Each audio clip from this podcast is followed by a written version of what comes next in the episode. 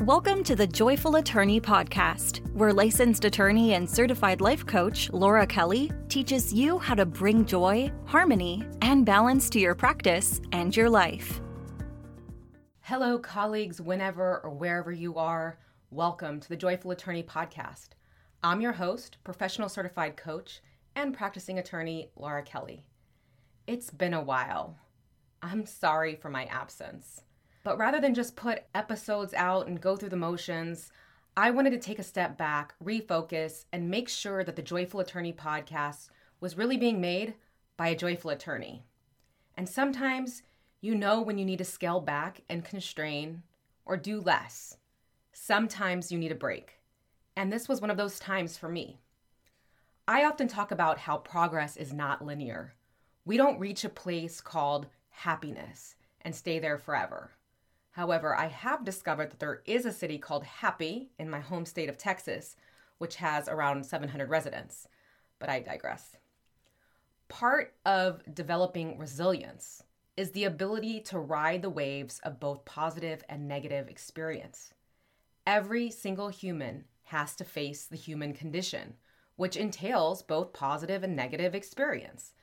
We don't have to allow the value judgment of positive or negative to control our experience. It's merely a way of describing what we may be experiencing. And as part of that process, we also have to embody what's called the law of sacrifice. This is the concept that in order to achieve something, we are required to give up something else. Now, part of our culture teaches us that we cannot and should not sacrifice anything. We need to pack more into our calendars. We must do more, more, more, more. We're also taught that we can have it all. And I'm here to tell you that you can have enough, but you can't have it all. When I teach time management, so many of my clients are looking for me to provide them with a magical solution to create more time rather than actually learning how to manage our time. And the thing is, we don't really want to manage our time, we want more time. But fundamentally, we must understand that that simply isn't possible unless you have a Herm- Hermione Granger time turner. Not even Cher could turn back time. She couldn't take back those words that hurt you, so you'd say. When we employ time management techniques, the real focus is looking closely at how we spend our time so we can find efficiencies. But we also need to look at what we are already sacrificing and why, and where we could sacrifice something else for a better opportunity. And the fact is, we already are sacrificing something.